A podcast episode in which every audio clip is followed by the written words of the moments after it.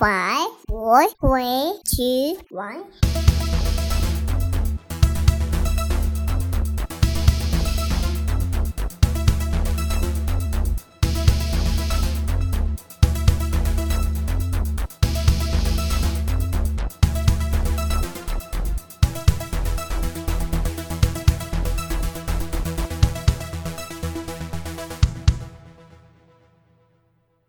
Welcome, everyone, to another episode of the Parenting Unknown podcast. My name is Matt.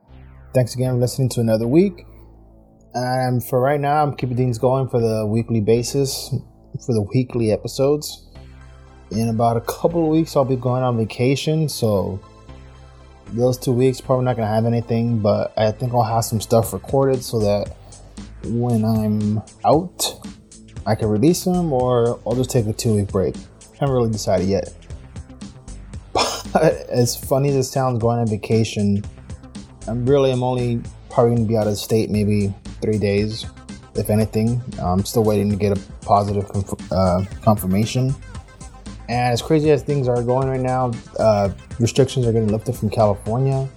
Uh, I mean, as far as I know, in other states like Arizona, where we might we might be going, it's not as tough, but still things are changing more vaccines are going now, and we'll see. We just gotta take it day by day. I mean, know, kind of feels like this year is already over, and it's only 26 days in. Ugh. Things are not aging well with COVID, right? but for today's episode, I wanted to talk about positive attention in your child. And what's positive attention? Positive attention is when you respond to your child with a warmth and genuine interest it helps a child feel secure, valued, and and it's really about finding out how to make the most of daily moments and show positive attention for the child. Some examples could be smiling at your kid, making eye contact, using, you know, caring facial expressions, being physically gentle and caring with your kid, using words to celebrate, encourage your child, and showing interest in your children's interest kind of hyping up their achievements. I grew up in a background where this wasn't really shown. For the first years or so of my life, I really couldn't remember any of this happening in any kind of personal way. Coming from, well, A, my mom, the year and a half that she was here, and then through, you know, ages two through six, seven, never really can't remember. And I know it's stupid to say that I can't remember like hugs or smiles or anything like that, but with the kind of rough background I, I did have, there are little things of happiness, like, you know, something like this that might pop up or something I might have held on to to, like, you know, keep me in there. But as deep as I was thinking to this, nothing was really popping up. I really wasn't sure why. So I started digging into the subject because my son, who around this time last year we started potty training him, and if I haven't mentioned before, which I may might have, but our son Max is a little sensitive. It's sensitive as he has very delicate feelings. If you look at him wrong or maybe raise your voice in a kind of tone that might, you know, scare him, or he'll start crying, or he'll kind of like not curl up in a ball like, like, like that dramatic, but you know, his feelings will get hurt. He's, you know, he's a kid. He just wants to be happy. He wants to have fun. He wants us to be happy and have fun too. But you know, sometimes we get mad, or sometimes we have to kind of put some discipline in him, tell him that he's doing wrong, whether he thinks that we're being too much on him or what have you not. He gets scared, gets crying, starts crying. So I really wanted to see how I could change that.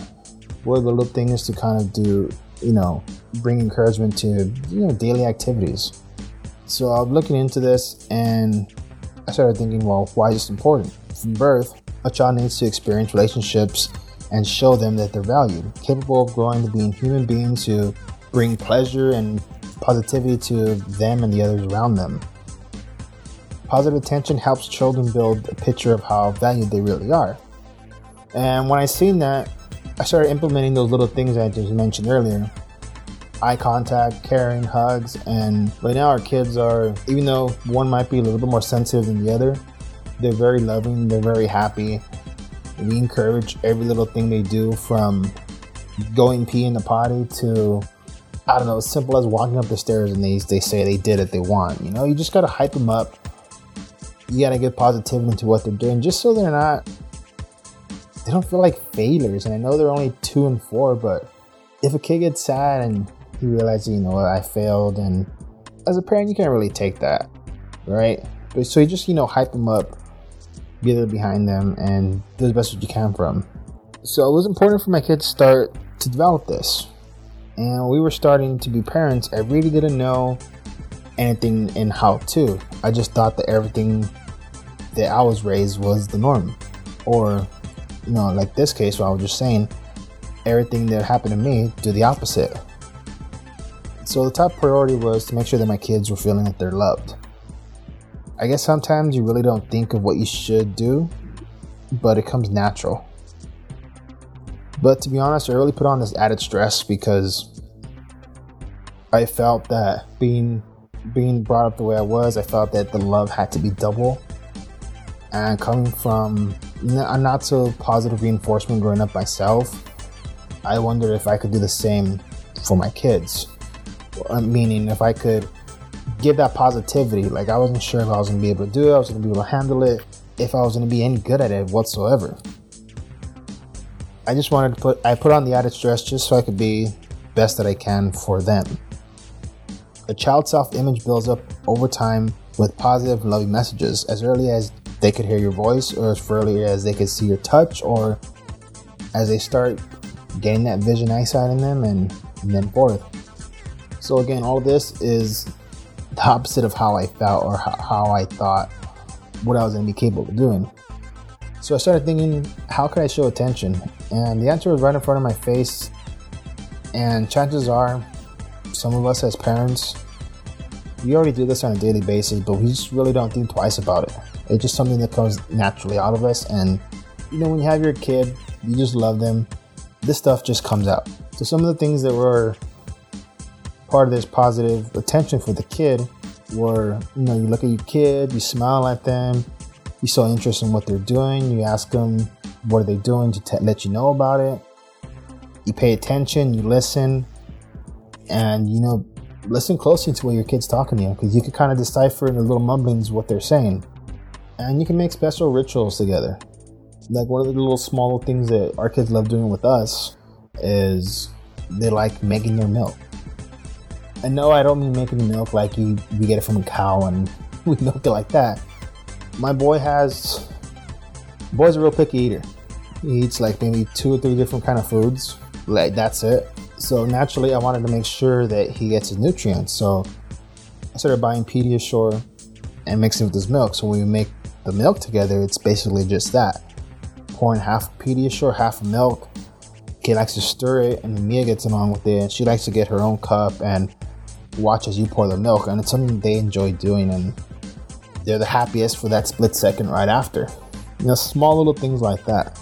Other rituals can include like certain sayings you guys do, like when you guys go to bed, certain high fives, certain pump me ups, you know, little things like that. From what I researched, these are just basics for kids of all ages. And when you're working with toddlers, these tips are actually viable in helping teaching your kids to give them the attention they deserve when I was looking into the subject, I had no idea where to start for myself to what to do for the kids. Lucky enough, but lucky enough, the advice I got from my friends and family, and really through trial and error, helped me led to what what these were. Sometimes just sitting with your kid is just more than enough. And I know it's rough sometimes when you're sitting down trying to drink your coffee, trying to talk to your wife, vice versa, or trying to do something, whether you're being on your computer or we're all home right, now, pretty much at this moment. It's bound to happen. We're going to be doing something that catches our interest, but our kids just want to spend a little bit of time together. I mean, it doesn't hurt, and I know sometimes it gets frustrating and gets on our nerves, but you got to remember that they're just kids and they just want to be next to you, and that's a good thing. I mean, am I right? Is that a good thing that your kid wants to be next to you, wants to love you, hug you, smile, you know, whatever? It's good and it what I keep putting in my mind too is that these moments aren't going to last forever. And as much as I've heard that from other people and saying how fast the kids grow up, I'm seeing it with my own eyes. seeing like memories pop up from like Instagram or Facebook of the kids from a year ago, and they were so tiny to what they are right now. And it's you know it's really it's really progressing fast the way that they're growing up and how they are. So you just got to take these moments because by the time they're what they're little tween ages, they're, they're not gonna want to sit next to you or hug you or be on top of you, you know, grab your face or anything like that. So these little nuances of things that might get on your nerves, it's not gonna last forever. Just just accept them and take them. Just enjoy them while you can. You see, when it was just my son Max, for him it was just holding, hugging and smiling, talking, making him laugh, and really praising and backing up the little small things from like picking up toys, telling them, son, can you put this in your toy box or you know, something like that. Day to day basis. And I fast forward a few years ago to where he, you know, last year when he started potty training, and every time he goes to pee, you make sure that you, you clap and you say yay. And when it was starting to, when we went to the you know grandparents' house or the aunts, when he had to go pee in the potty, again, kind of let everybody know, give a couple claps, give a couple yays, and you know, it's nothing for us, but for them, that goes a long way. Coming to this year, I mean, he's still not going number two in the potty, but he's still going pee, and he's going by himself. He still gets the praise. He still gets he hypes himself up and he says, "You know, good job, Maximus. You did it." And we look at him and say, "You know what? Good job, Max. You you sure did." And give him a high five, and he walks away with the biggest smile. What what does that take out of you? Nothing. You see, that just gives them the positivity and encourages that the kid builds up and it trusts themselves and it trusts you to, that uh, that just gives them positivity and encourages the kid to trust themselves and to trust you in the steps to help them grow up. As much as they grow up, you grow up with them. Usually, for the most part, we do all this in general with the kids, but if you're like me and you're worried for a bit, I mean, for the better part, you just wanted to make sure that your kids are loved and they know it. You see, going in blind, I I saw device and a lot of it was just to put my mind at ease to make sure that you know what I can do it because it was scary. It was well, there's a lot of aspects of the kids that they were scary, but a lot of it was to make sure that they they felt their love. And it counts. It sounds kind of dumb for me because out of all the people that I've been around, family, friends, cousins, aunts, when it came to like you know having their kids, I never really heard anyone say like I'm scared that my kids aren't to feel love.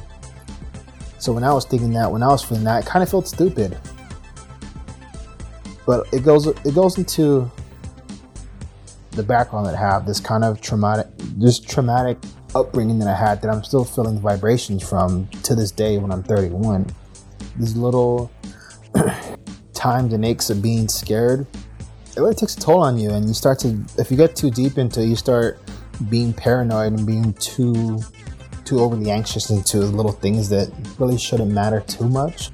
And there's times where you overanalyze things, and I'm guilty of that too. Because, I mean, what could I say? Like, I had a traumatic upbringing, being over analytical about things, it's I guess it comes with the territory. I'm not really too sure. I'm still discovering all that in myself, but this was just one thing that I wanted to make sure that my kids knew and they felt that you know me and my wife were behind them husband per, husband percent.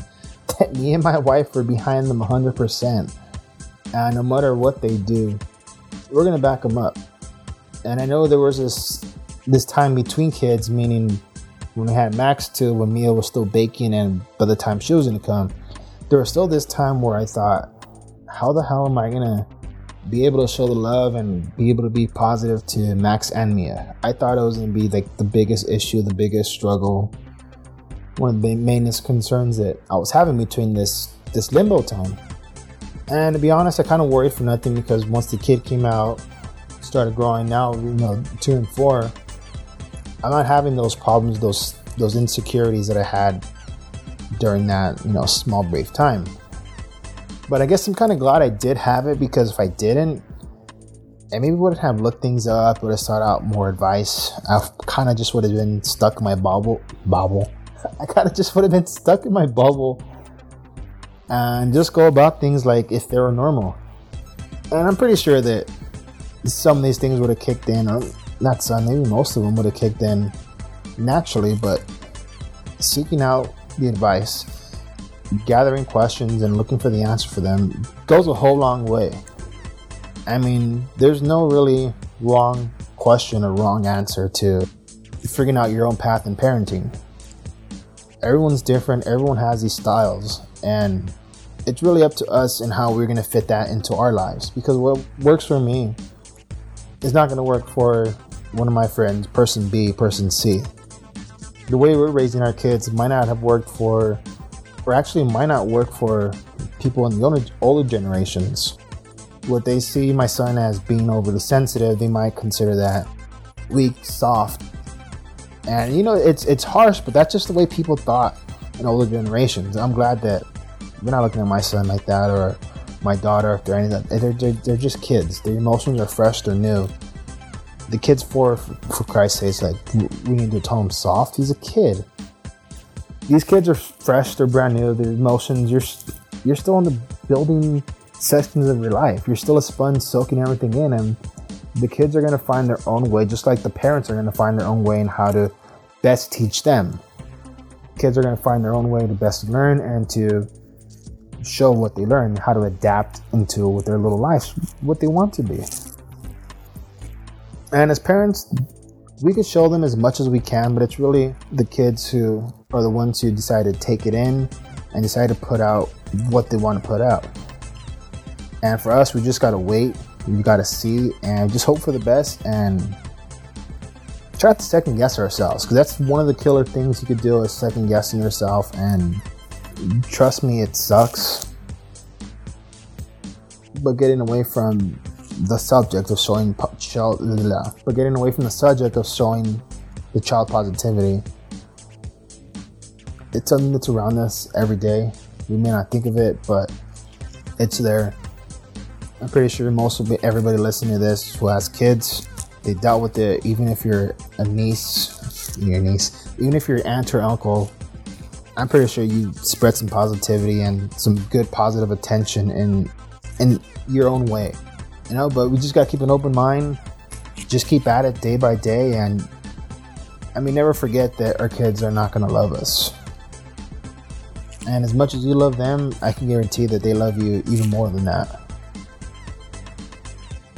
Look for answers, look for questions. I don't know if I'm talking to anybody looking hard on themselves more than I'm talking to, to myself because saying them out loud is making me feel a little bit more uh, at ease.